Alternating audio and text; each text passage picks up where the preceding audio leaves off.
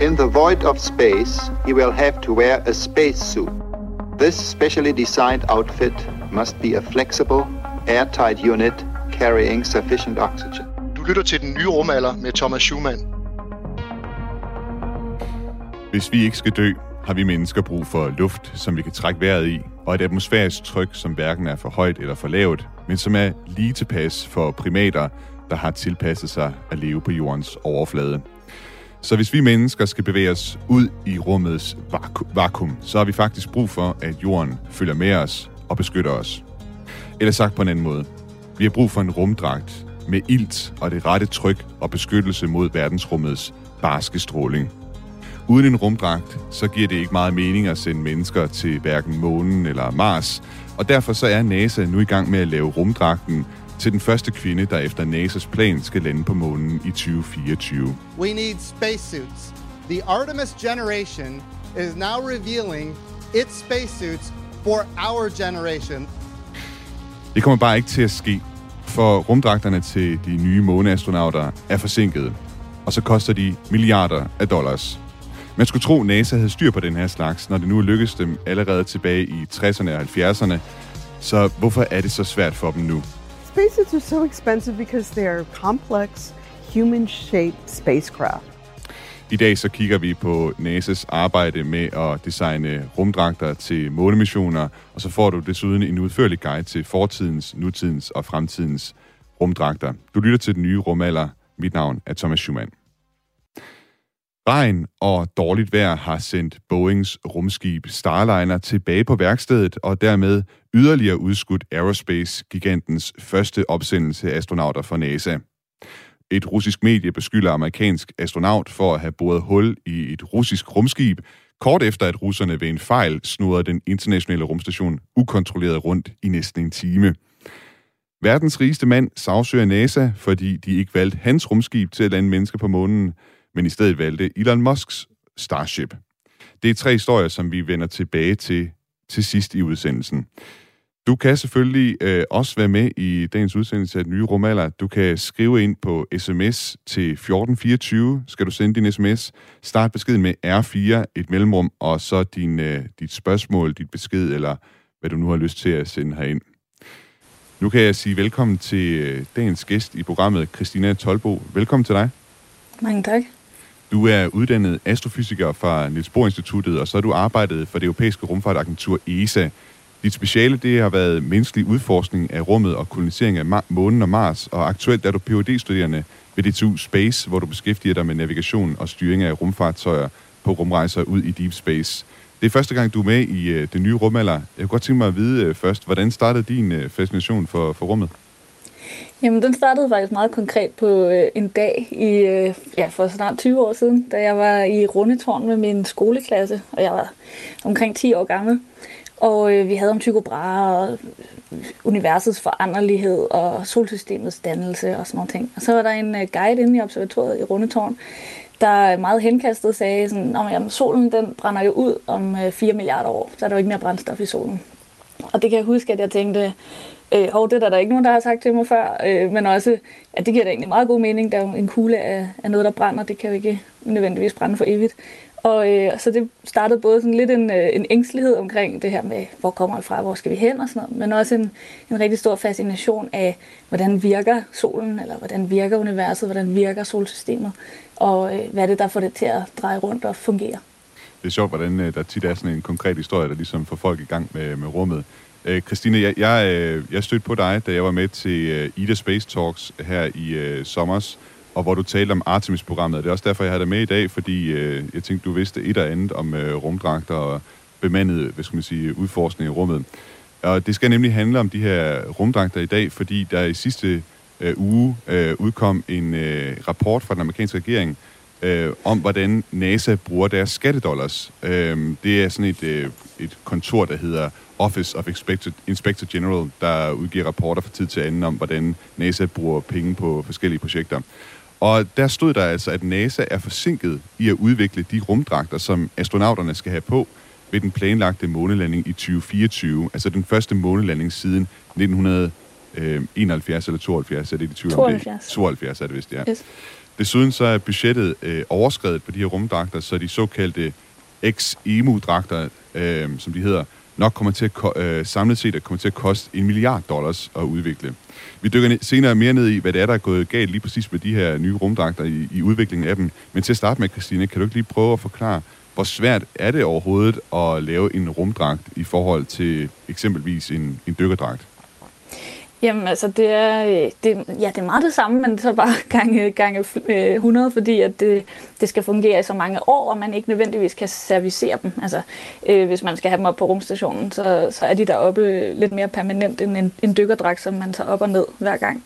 Øh, så er der også nogle andre faktorer i rummet, som, som gør det endnu mere farligt at være derude. Øh, blandt andet stråling, som vi ikke har øh, problemer med, når man dykker, og også nogle ret hæftige temperatursvingninger, afhængig af, hvor man lige befinder sig. Så har man også nogle ret lange missioner, altså sådan en, øh, en EVA, som det hedder, hvor man bevæger sig uden for sin, sin kapsel, eller øh, går ud i det frie rum i sin rumdragt. Øh, den, den varer tit op til 8-9 timer, så man skal også have noget vand med, man kan drikke noget, øh, et sted, man kan komme af med sin, øh, sin affald, hvis man øh, er så uheldig at skulle på toilettet, ja. og så også øh, noget mad, i, i, i, altså hvis man er på en lang mission. Og så har man også bare øh, en endnu større opmærksomhed omkring, altså hvis, hvis der går noget galt i en dykkerulykke, så kan man jo komme til overfladen. Øh, det kan godt være, at man ikke overlever det, men, men man har i hvert fald håbet om, at man gør det. Hvis der går noget galt i, i rummet, så er der meget, meget lang vej øh, hjem, øh, også ind for, på rumstationen for det, i første omgang.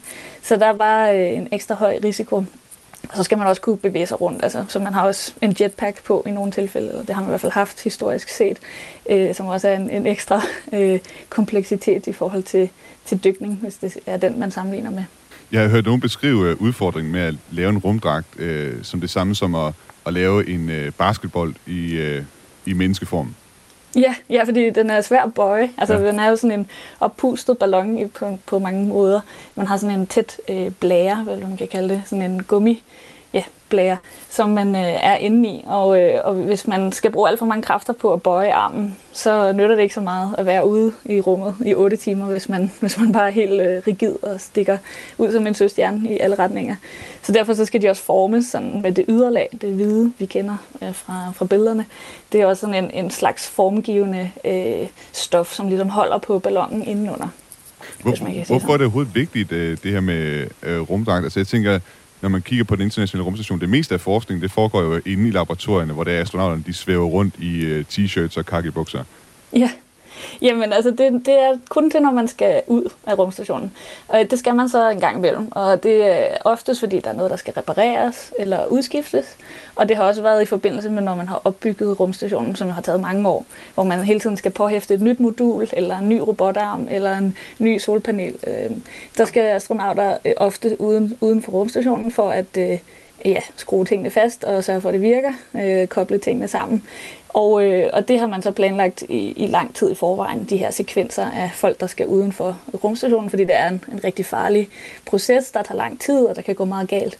Øh, og så, øh, så har der også været et, et par eksempler på, for eksempel, at man har skulle installere et eksperiment, som er mere midlertidigt, men der skal man også tit bruge astronauter til at sætte det fast på rumstationen.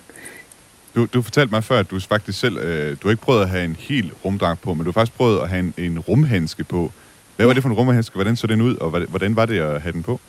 Jamen, det var en, øh, en rumhandske for en rumdragt, der hedder et Orland suit, som er dem, som russerne bruger øh, stadigvæk i dag. Det er fra 70'erne. Øh, det var faktisk udviklet til øh, russernes måne-eventyr, som så ikke, ikke lige blev til noget, men, men øh, som så gik over og blev til deres øh, EVA-suit, altså det her til at komme uden for rumstationen. Og sådan en Orland-handske, den ligner meget de her Apollo-handsker, eller de hvide, eller i det hele taget de amerikanske handsker. Øh, det er sådan en ret stor en, hvis man forestiller sig en, en øh, oversized havehandske, øh, og så med, med gummidutter ude på spidserne.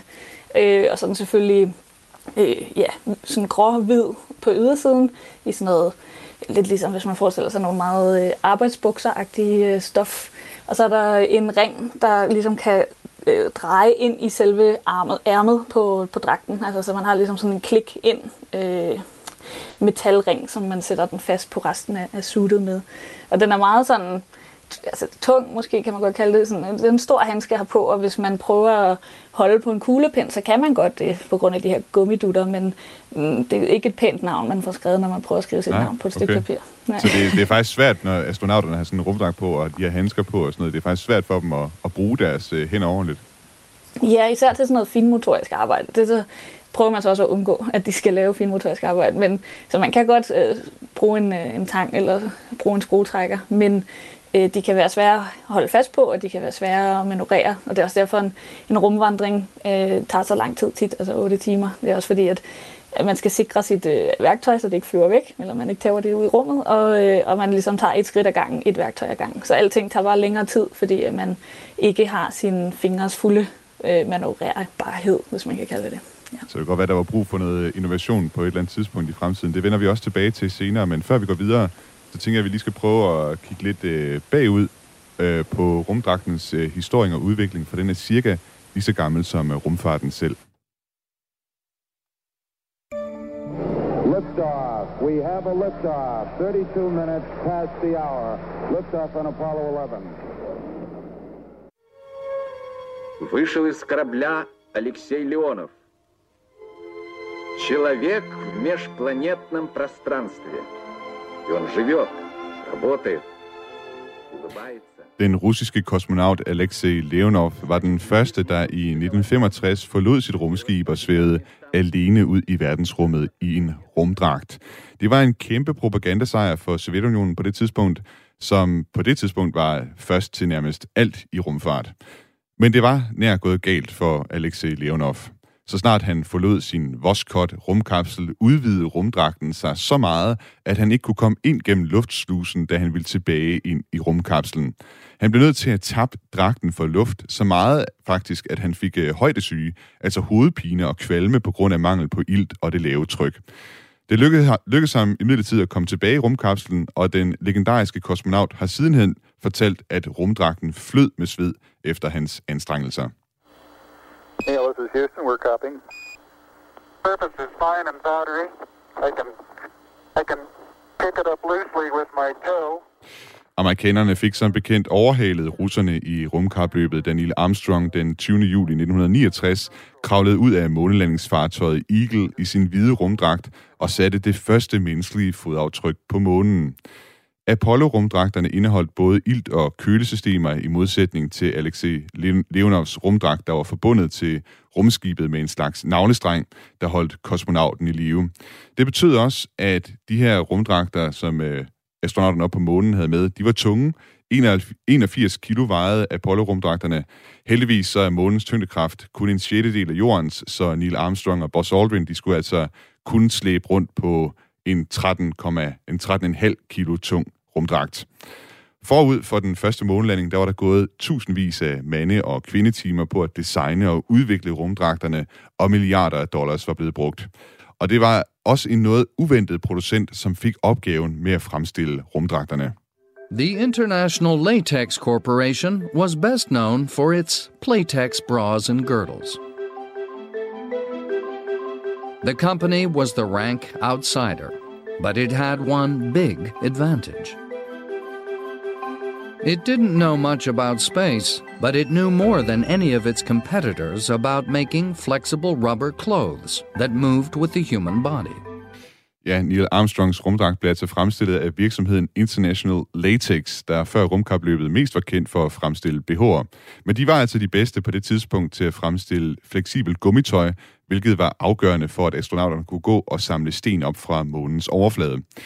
De havde selv sagt overhovedet ingen erfaring med rumdragter, så der var rigeligt med udfordringer, der skulle løses. En af udfordringerne, det var rumdragtens blæ og tissepose, så astronauterne ikke behøvede at gå på toilet i månelandingsfartøjet under en rumvandring. Den her tissepose, der var i øh, rumdragten, den var forbundet til astronauternes øh, lem med et kondom. Og de her kondomer, de kom altså i tre forskellige størrelser, lille, mellem og stor. But few astronauts, whatever their real dimensions, were willing to accept they were anything but large. So NASA changed the categories. We changed the name to large, gigantic, and humongous. So large still worked.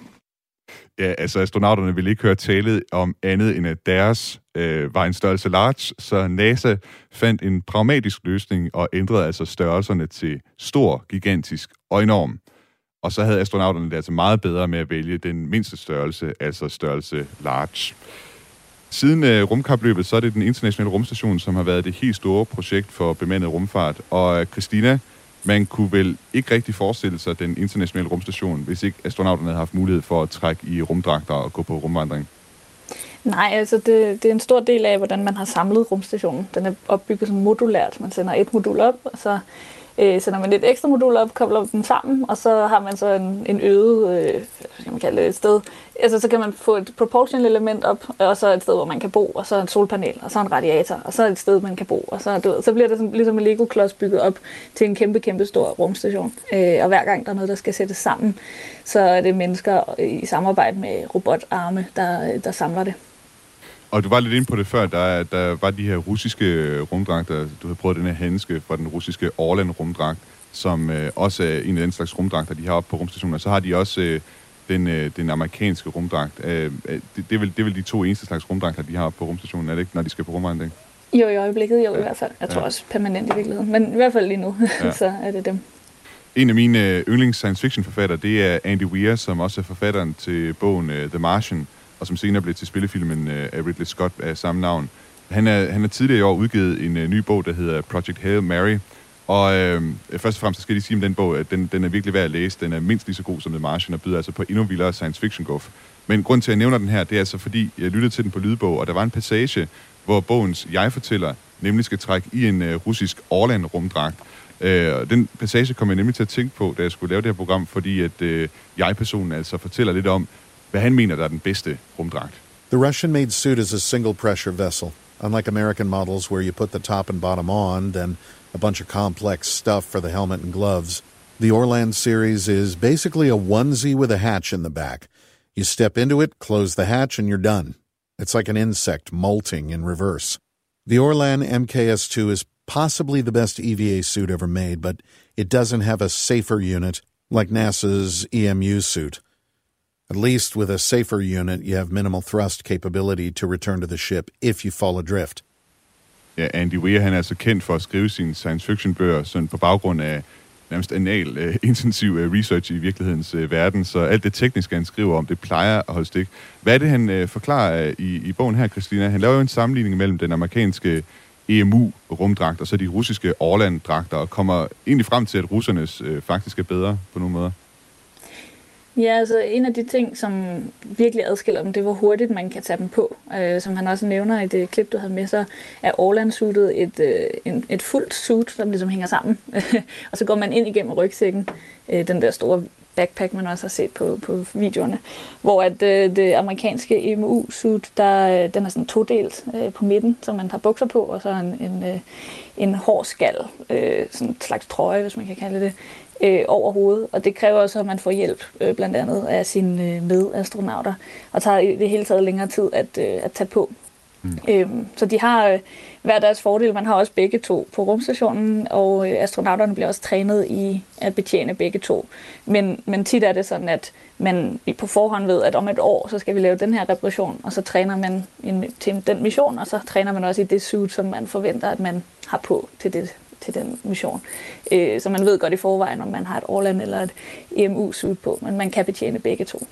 Og jeg kan sige for øh, bogen her, uh, Project Hail Mary, som Andy Weir har skrevet, der er det ret vigtigt for plottet, at det nemlig er en rumdragt, som man kan tage på alene. Det vil jeg, hvad skal man sige, uh, lave som en lille teaser for, for at læse bogen. Uh, I 2019, der var der uh, et, lidt af et rammeskrig i rumfartverdenen, uh, da man skulle til at lave den første rumvandring bestående udelukkende af kvinder, som øh, faktisk blev forsinket på grund af rumdragterne. Og jeg kan huske, at nogle af medierne der tilbage der i 2019 skrev, at det simpelthen var fordi NASA ikke havde designet deres rumdragter ordentligt til kvinder. Øh, hvad gik den øh, historie ud på, Christina? Jamen, den gik ud på, at, øh, at man har de her, de hedder hard shells øh, torsoer, altså når man bruger de amerikanske øh, EMU-rumdragter, så er det sådan en, en, hvad hedder det, en hybrid, hedder det, en, en hybrid rumdragt, hvor man både har noget øh, softmateriale, altså noget stof, og så noget hard shell. Og de her hard shell torsoer, de kommer i nogle meget bestemte størrelser, øh, lidt ligesom før med kondomerne, small og medium og large. Øh, men man har kun et, et vist antal på rumstationen ad gangen, og man har også reduceret produktionen af, af de her øh, forskellige slags, fordi så mange er der heller ikke, der skal bruge rumvandring ad gangen, normalt i hvert fald. Og så er der også selvfølgelig den øh, arv fra, hvornår de er udviklede, som er 1980'erne, øh, hvor der trods alt heller ikke var så mange kvinder, der skulle i rummet. Så man har lavet den der klassiske fejl, hvor man har tænkt, øh, en mandestørrelse, den skal bare skrumpes sådan nogenlunde linært på alle, alle vinkler, så passer den nok til en kvinde. Og det er jo ikke helt øh, korrekt.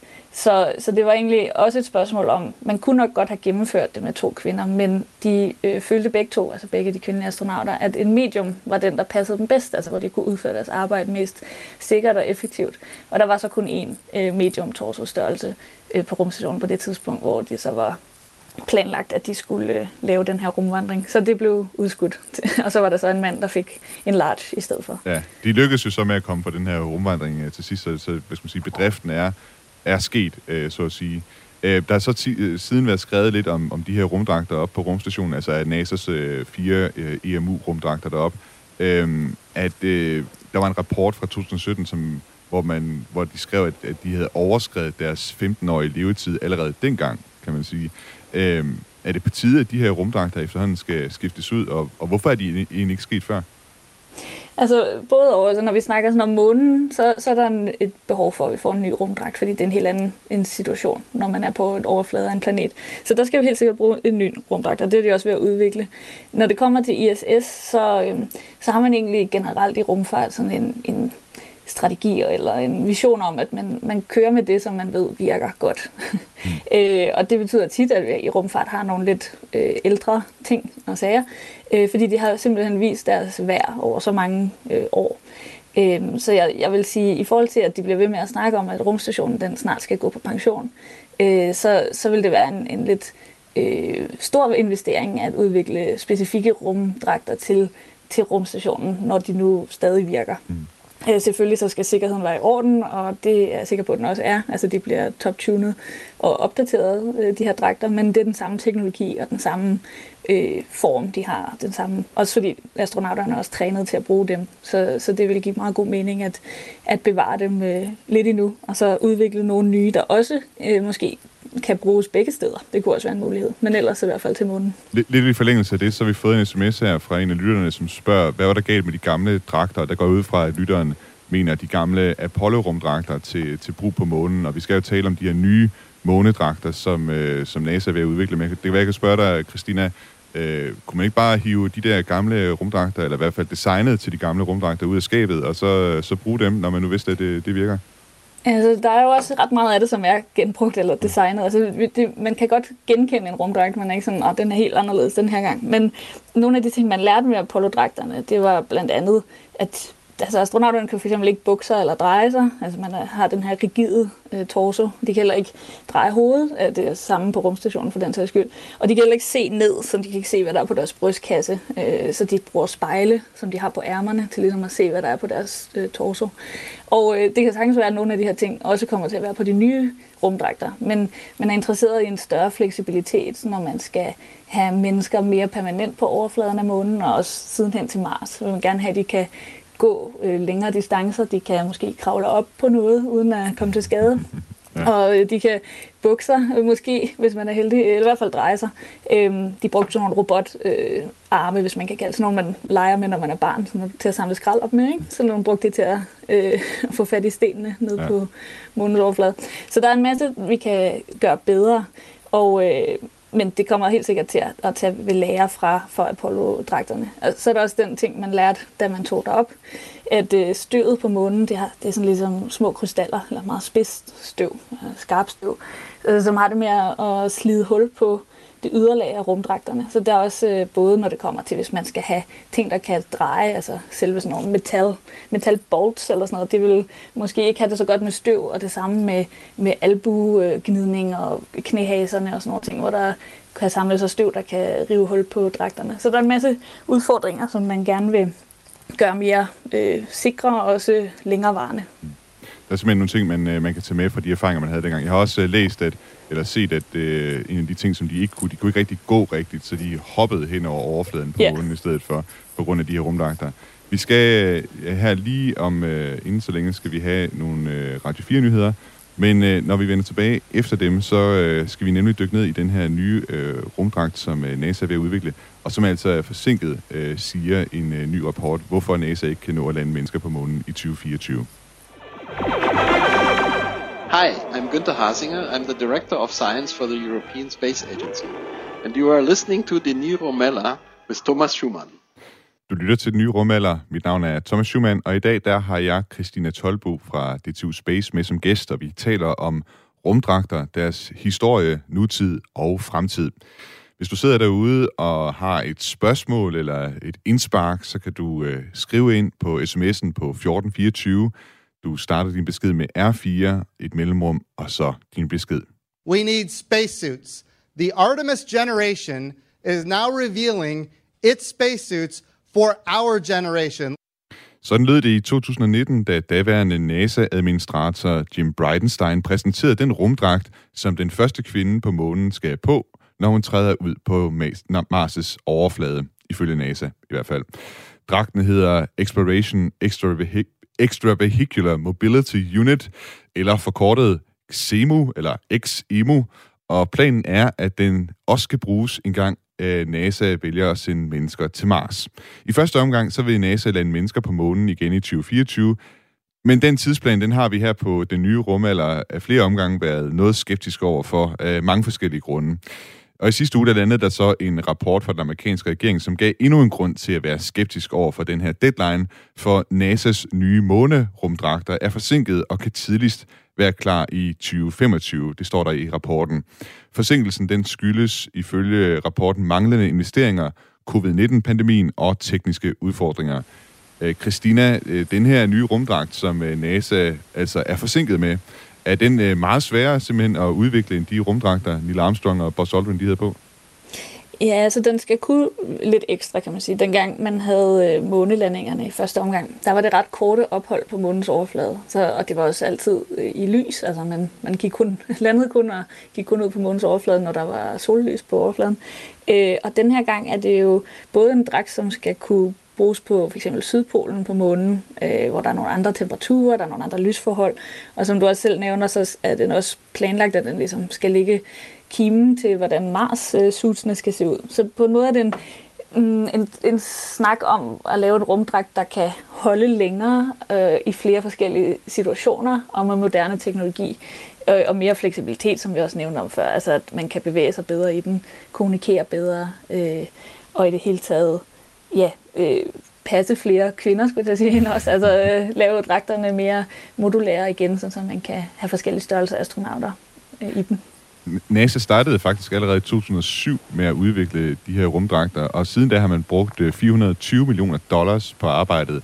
Og NASA de har skrevet kontrakt med, de har altså 27 underleverandører, der er med til at fremstille den her rumdragt. Og rapporten, som udkom, den skønner også, at øh, dragtens udvikling kan ende med at koste over en milliard dollars. Uh, de her ting, hvad fortæller det dig om uh, NASA's måde at designe den her nye rumdragt på? Ja, man kan jo altid diskutere, om det er den smarteste måde at gøre det på. Ligesom du også nævnte i starten, så havde de med Apollo-dragterne kun få underleverandører. Øh, nærmest kun én hovedunderleverandør, og så øh, et par ja, øh, der stod for det. Og den her gang med 27 øh, forskellige underleverandører og så en coronapandemi oveni, så, så bliver det øh, svært at holde styr på, at alle delene er færdige samtidig og passer sammen.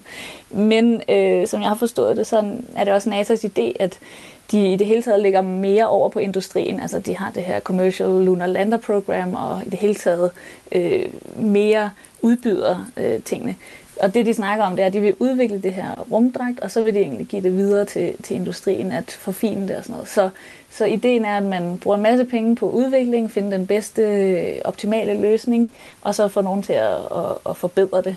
Øhm, men det lyder godt nok som jo mange penge, må man sige. Det må man sige, ja. Uh, Ulrik har skrevet ind på sms'en her og spørger, hvad har NASA sagt til Elon Musks tilbud om at lave rumdragter til NASA's månemissioner? Og det kan være, at vi lige skal have noget kontekst med her, fordi Elon Musk, han var nemlig øh, kort tid efter den her rapport udkom ude på Twitter at sige, at der nok var for mange kokke i anførselstegn om at lave den her NASA-rumdragt, og så tilbød han i øvrigt, at øh, SpaceX øh, hans virksomhed altså kunne fremstille de her månedragter for øh, NASA. Øhm, men, øh, og vi ved så ikke noget om endnu, altså så vidt jeg ved, så NASA, de er stadig ved at tage stilling til den her rapport, og har ikke, hvad skal man sige, øh, været ude og kommentere på, hvad de vil gøre fremadrettet, og hvad, hvad det kommer til at betyde for programmet. Det er de stadig i tænkeboks over. Øhm, Christina, tror du, at uh, SpaceX, altså hvis, man nu, hvis nu NASA valgte at, at tage imod Elon Musk øh, tilbud om at lave øh, månerumdragter, tror du så SpaceX, de kunne gøre det bedre? Øh, jeg tror, at det, der ville ske, var, at man ville gøre begge dele sideløbende. Øh, og det kunne jeg meget vel forestille mig komme til at ske. Det virker meget øh, NASA-agtigt, vil jeg sige. Ja, ja, øh, både, na, jamen, og det er jo både, øh, altså det er dyre, men det er også en fordel, hvis en af dem ikke virker, eller hvis man øh, gerne vil have noget øh, redundancy, altså hvis den ene øh, dragt ikke virker på månen, så har man også en anden dragt, der fungerer på en helt anden måde med. Øhm, så jeg tror, SpaceX ville sikkert kunne lave nogle dele af rumdragten hurtigere og billigere, øh, men øh, de vil måske ikke have lysten til eller pengene til at gå i forskellige retninger i starten, altså den der udviklingsfase, der ligger helt i starten, hvor man prøver øh, forskellige muligheder af. Altså de vil have fundet den mest omkostningsfattige, øh, øh eller man siger, den bedste for en virksomhed, og så køre med den. Øh, hvor at øh, NASA vil også give penge til, til nogle helt øh, fremtidsagtige idéer, for eksempel. Det kommer, har du også snakket lidt om før. Mm. Øh, med nogle helt andre teknologier. Øhm, og det er det, som, som statslige virksomheder, eller ikke statslige virksomheder, men statslige institutioner kan, altså bruge penge på grundforskning, mm. hvor en øh, virksomhed skal ligesom tjene det ind øh, ret hurtigt. Så både ja og nej er nok det meget korte svar. Ja. Nu, ja. øh, hvad hedder det, det jeg, jeg, jeg, jeg lærte jo dig kende på øh, hvad hedder det, Ida Space Talks, hvor du holdt det her oplæg om Artemis-programmet, altså NASA's program om at, at sende mennesker tilbage til, øh, til månen. Øhm, og nu har vi den her rapport, der altså siger, at øh, rumdragterne kommer nok ikke til at være klar øh, til øh, 2024, når NASA har tænkt sig at, at lande øh, mennesker igen på, på månen. Hvornår tror du øh, personligt, øh, også med den her rapport in mente, at vi kommer til at se øh, mennesker lande på månen igen? Ja, altså jeg håber, det bliver inden øh, 2030, fordi det var det, jeg oprindeligt øh, tænkte, dengang de sagde, at det var inden 2024, eller dengang det kun øh, små, det var i 2019. Øhm, så øh, altså, det er ikke kun rumdragten, der ligesom er en, en til hinder for, at vi lander mennesker på månen. Der er også nogle andre øh, ret essentielle dele, der ikke er færdige. Øh, og der er der så et spørgsmål om enten at gennemføre det med nogle andre dele, altså et samsurium af forskellige ting, Øh, men det tror jeg ikke kommer til at ske. Så, så jeg håber, at øh, det bliver inden 2030, øh, at vi ser nogle mennesker på månen. Det, der ligesom skal til, det er, at øh, vi sender Artemis 1 op her i øh, år, øh, eller næste år, starten af næste år, som er den ubemandede øh, kapsel, hvor de tester Orion-kapslen og, og så videre. Hvis det går godt, så øh, er der Artemis 2, hvor man vil sende mennesker i kredsløb om månen, og den er så indtil videre planlagt til 22, øh, måske bliver det 23. Måske bliver det også rykket. Og det skal jo også gå godt, før at vi overhovedet kan gå videre til at, øh, at sige noget med mennesker på månen. Så, så der er nogle, øh, både nogle ting, der ikke er færdige, og så er der nogle, øh, nogle steps på, på trappen, der skal gå godt, før vi kan tage det sidste skridt.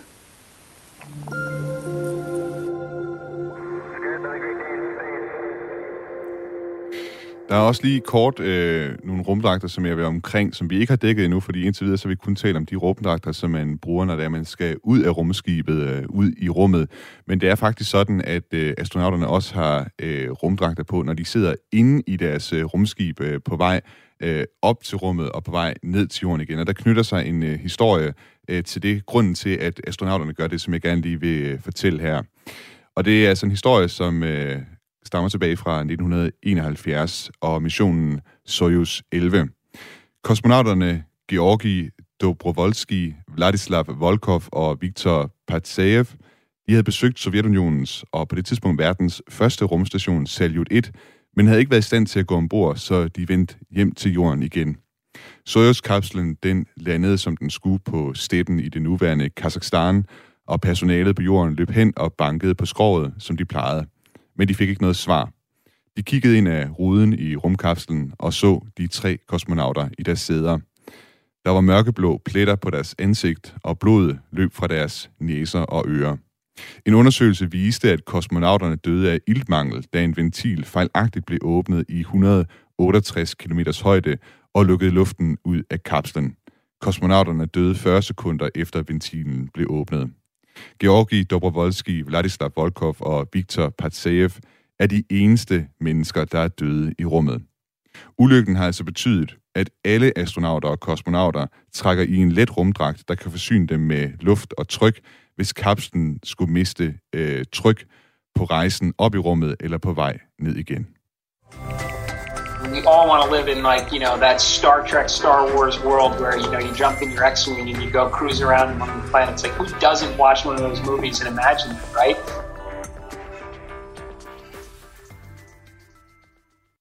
So I want to tell you a little bit about this suit. Um, it's not a gas pressurized 140 kilo system. Mm-mm, no, I'm going to shrink wrap you. Okay, how are we going to do that? So we're going to put the pressure directly on your skin. Kvinden, du hører her, har en drøm, og det er en drøm, som jeg tror rigtig mange rumnørder deler. Den handler om en rumdragt, som ikke er stor og tung og besværlig, men som du kan bestige bjerge på øh, i Mars i. Kvinden hedder Dava Newman. Hun er professor ved MIT, og hun har udviklet en prototype på fremtidens rumdragt, der adskiller sig en del fra de rumdragter, vi har talt om indtil nu. Hun kalder den biosuit.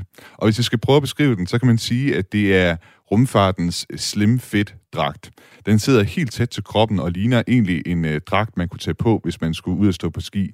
Og man kan også sige, at alle de science fiction film, der foregår langt ud i fremtiden, forestil dig sådan en dragt, som de har på der, så har du nogenlunde et billede af, hvordan den her biosuit ser ud.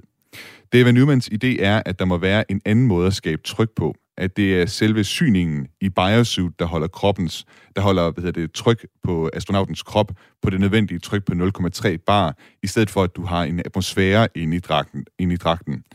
Øh, biosuit vil både skabe mere mobilitet for astronauterne, men det vil også være mere sikkert end de traditionelle rumdragter, da der ikke kan opstå øh, altså trykfald, hvis der går hul på dragten, fordi den sidder helt tæt på kroppen. Hvis der går hul på biosuit, så er det i teorien sådan, at man bare kan lappe hullet med en form for high-tech øh, space tape, altså en slags øh, gaffetape måske.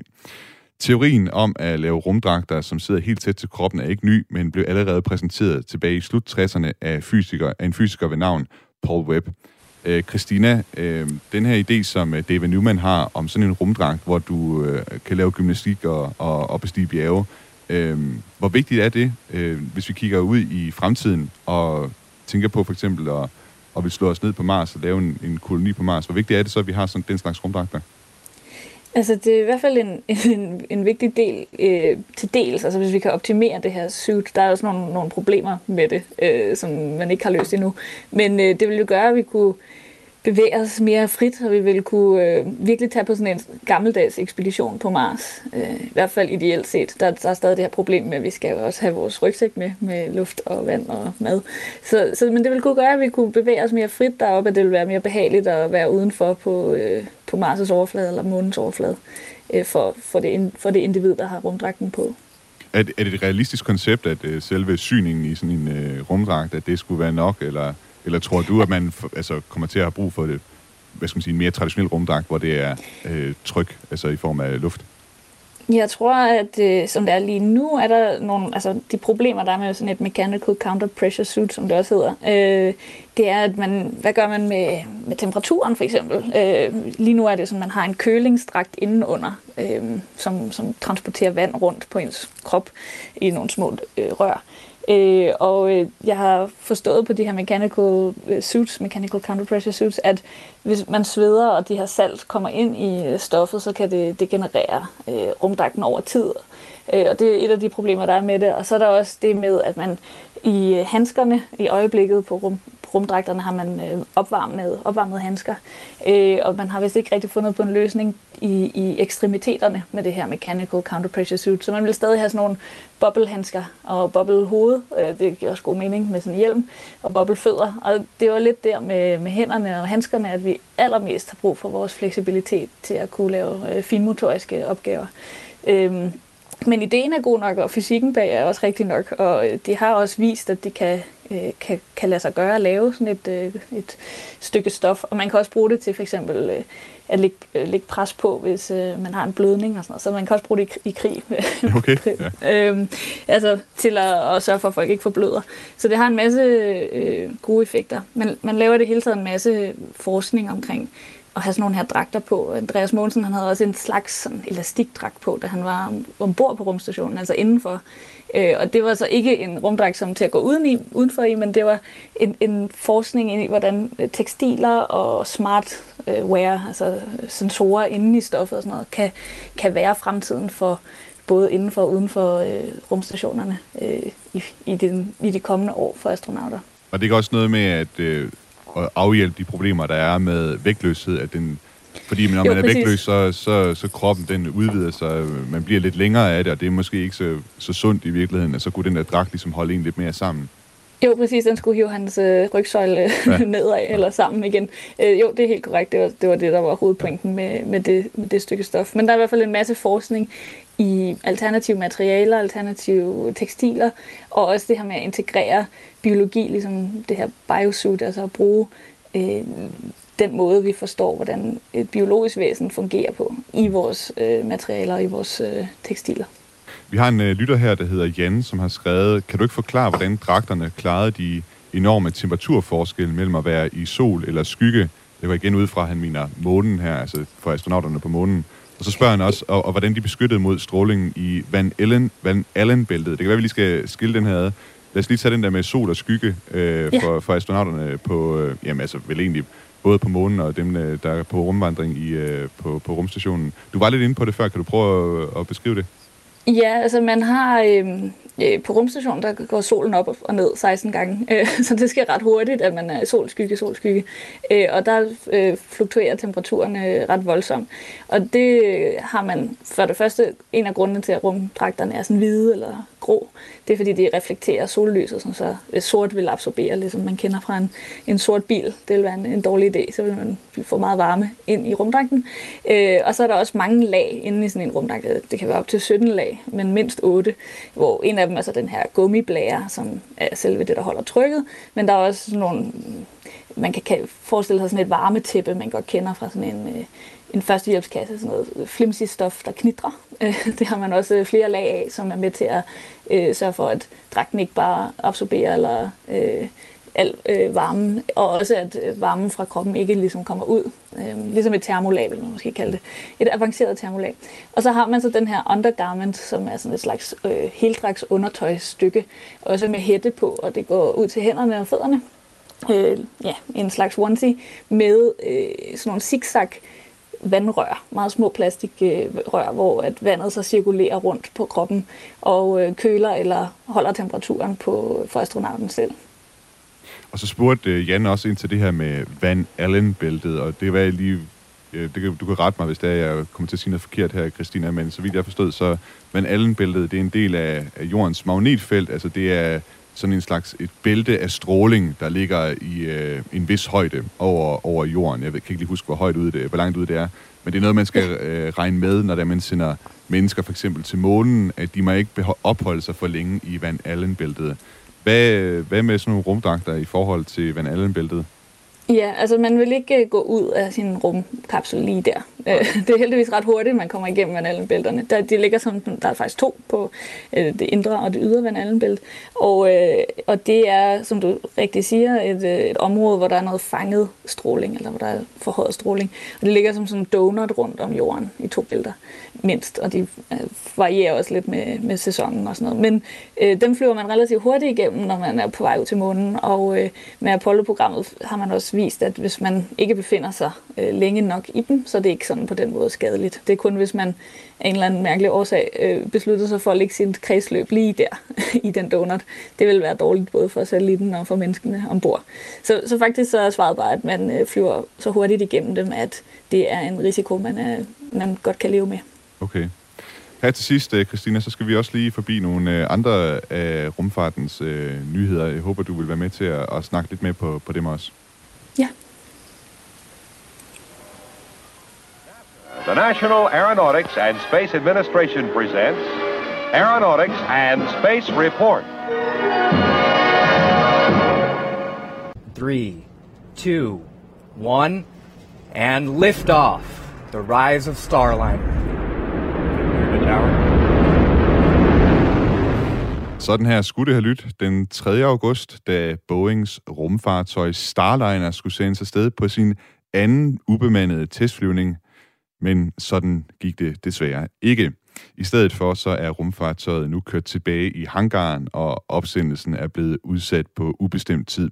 Boeing er den ene af to virksomheder, som har fået en kontrakt hos NASA om at sende astronauter op til den internationale rumstation. Den anden virksomhed er SpaceX, men i modsætning til deres konkurrent er de altså ikke blevet færdige med at teste deres Starliner-rumkapsel forud for den første bemandede flyvning. I 2019, under den første testflyvning, var det softwareproblemer, som fik rumskibet til at tage fejl af tiden, hvorfor den affyrede sin raketdyser på det forkerte tidspunkt. Nu er det en øh, fejl i Starliners ventiler, som har fået Boeing til at sende den tilbage til hangaren, og så vidt jeg har forstået, så handler det om fugt, der ligesom har snedet sig ind i ventilerne på grund af noget uvær nede ved, øh, nede ved Florida, hvor den skulle være opsendt fra.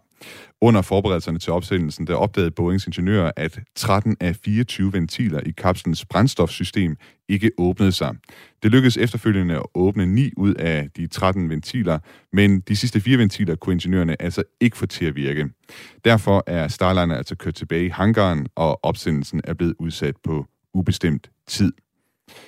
Det russiske nyhedsmedie TASS anklager NASA-astronaut Serena Anion Chancellor for at have boret hul i det russiske rumfartøj Soyuz MS-09, da hun var på rumstationen i 2018, fordi hun ifølge det russiske medie håbede på, at skaden kunne overtale Rusland og NASA til at sende hende tilbage til jorden. Anklagerne mod NASA-astronauten kommer i kølvandet på den problemfyldte sammenkobling af russernes Nauka-modul med den internationale rumstation i slutningen af juli, hvor Nauka, Nauka fejlagtigt affyrede sine raketdyser efter tilkoblingen, og en overgang snurrede rumstationen ud af kontrol. Problemet fik amerikanske medier til at kritisere det amerikansk-russiske samarbejde i rummet, og nu lader de russiske medier altså til at skyde igen. NASA's chef for bemandet rumflyvning, Kathy, uh, Kathy Leuters, og NASA's administrerende direktør, Bill Nelson, afviser de russiske anklager på Twitter, og i en pressemeddelelse nægter NASA at diskutere anklagerne, anklagerne mod deres astronaut, da NASA værner om astronauternes privatliv. Uh, Christina, uh, som en, der følger med i uh, rumfart, hvad, hvad tænker du om uh, alt det, der har været skrevet her om uh, beskyldninger den ene og den anden vej uh, mellem Rusland og, og eller det russiske rumprogram Roskosmos og, og NASA? Altså jeg tænker, at, det der, hvis ikke rumfart var spændende i forvejen, så bliver det da... Man kan i hvert fald ikke sige, at rumfart er kedeligt. Øh, der, der sker der en masse. Ja. Altså jeg tænker, at øh, det jeg også har læst, det er, at, at Roskosmos og NASA øh, stadig er på, på god fod. Mm. Øh, og at de fleste ligesom er enige om, at det er et, et samarbejde, som er bevaringsværdigt og som fungerer gnidningsfrit på de, på de fleste parametre. Øhm, men, men Nauka kan man også sige, der kom jo også kontrol over, øh, over situationen, og der er også andre, der har lavet fejl øh, tidligere. Den er lidt mere speciel, den med at bore hul i, øh, i Soyuz-kapslen. Øh, det, det er lidt en spændende be- beskyldning, som, som er lidt vidtrækkende, må man sige. Det er stadig lidt Men, mysterium, hvad der er, der er sket der helt præcist. Ja, hvorfor der overhovedet er både et hul øh, på noget tidspunkt, ja. kan man jo undre sig over. Men, øh, men, øh, men ja, jeg, jeg havde indtryk af også, jeg har øh, mit, i mit samarbejde med, med mine øh, kontakter og sådan noget, at Roskosmos og NASA, de er ja. begge sider glade for deres samarbejde, og, og øh, at det har fungeret godt siden øh, ISS øh, blev bygget. Og det, har det, jo, det er jo mange år siden, at det startede på det, 1998. Så jeg tror, det går. jeg tror bare, der er lidt, øh, lidt drama. Vi skal lige have den sidste historie her, som handler om øh, noget af det, som du har beskæftiget dig med. Øh, som igen, vi vender tilbage til Artemis-programmet, nemlig for verdens rigeste mand, Jeff Bezos, han føler sig stadigvæk uretfærdigt behandlet af NASA, fordi de fravalgte hans og hans virksomhed Blue Origins månelandingsfartøj, øh, og til fordel, øh, og i stedet valgte øh, Elon Musks og SpaceX's Starship-rumskib til at lande astronauter på månen. Bezos han øh, fik for nylig ikke medhold i en klage mod NASA om licitationsprocessen, så nu klager han i stedet for til, den, øh, til USA's føderale domstol for at se, om de vil give ham ret i, at NASA burde have valgt øh, mere end en udbyder til deres månerumskib, og dermed havde valgt hans rumskib også. At Jeff Bezos og Blue Origin fortsætter søgsmålet mod NASA, det kan dog have konsekvenser for rumfartselskabet. En øh, NASA-kilde fortæller til det amerikanske medie Ars Technica, at Blue Origin aldrig vil få en rigtig kontrakt med den amerikanske regering på grund af det her søgsmål. Og det er sådan lidt øh, ironisk, at øh, det faktisk er Jeff Bezos, som øh, nu slæber NASA i retten, fordi de ikke valgte hans rumskib. I øh, 2019, der sagde han nemlig, at det er licitationsprocessen, der gør, og, mange og de klager, der kommer mod NASA, når det er, at de skal udvælge rumfartøjer, der gør, at øh, øh, projekter om for eksempel at sende mennesker til månen, at de bliver forsinket, og at man aldrig vil kunne nå en månelanding lige så hurtigt, som man gjorde med Apollo-programmet. Lad os lige prøve at høre, hvad han sagde dengang. Today, there would be, you know, three protests, and the win- the losers would sue the federal government because they didn't win. Yeah, this is a place that's and dedicated. the thing that slows things down is procurement.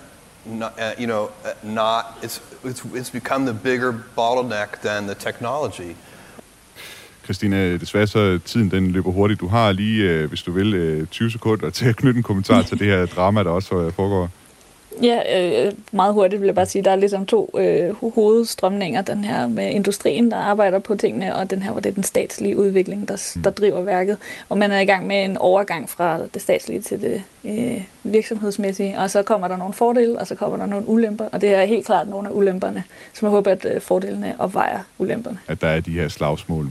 Ja. Øh, Christina Tolbo, altså Ph.D. ved øh, D2 Space. Tak fordi du øh, var med i dag og talte om rumvagter. Det har været en fornøjelse. Det var det også for mig. Og så øh, vil jeg sige tak til jer derude, der har lyttet med. Øh, I kan altid skrive ind til den nye rumalder på den nye rumalder radio4.dk, og så kan I finde os på podcast på Radio 4's hjemmeside, på Spotify eller på Apple. Vi sender igen øh, næste torsdag fra 10 til 11 på vores sædvanlige tidspunkt. Indtil da vil jeg bare ønske en god uge af Astra. It's about believing in, in the future and, and thinking that the future will be better than the past. Um, and I can't think of anything more exciting than going out there and being among the stars. That's why.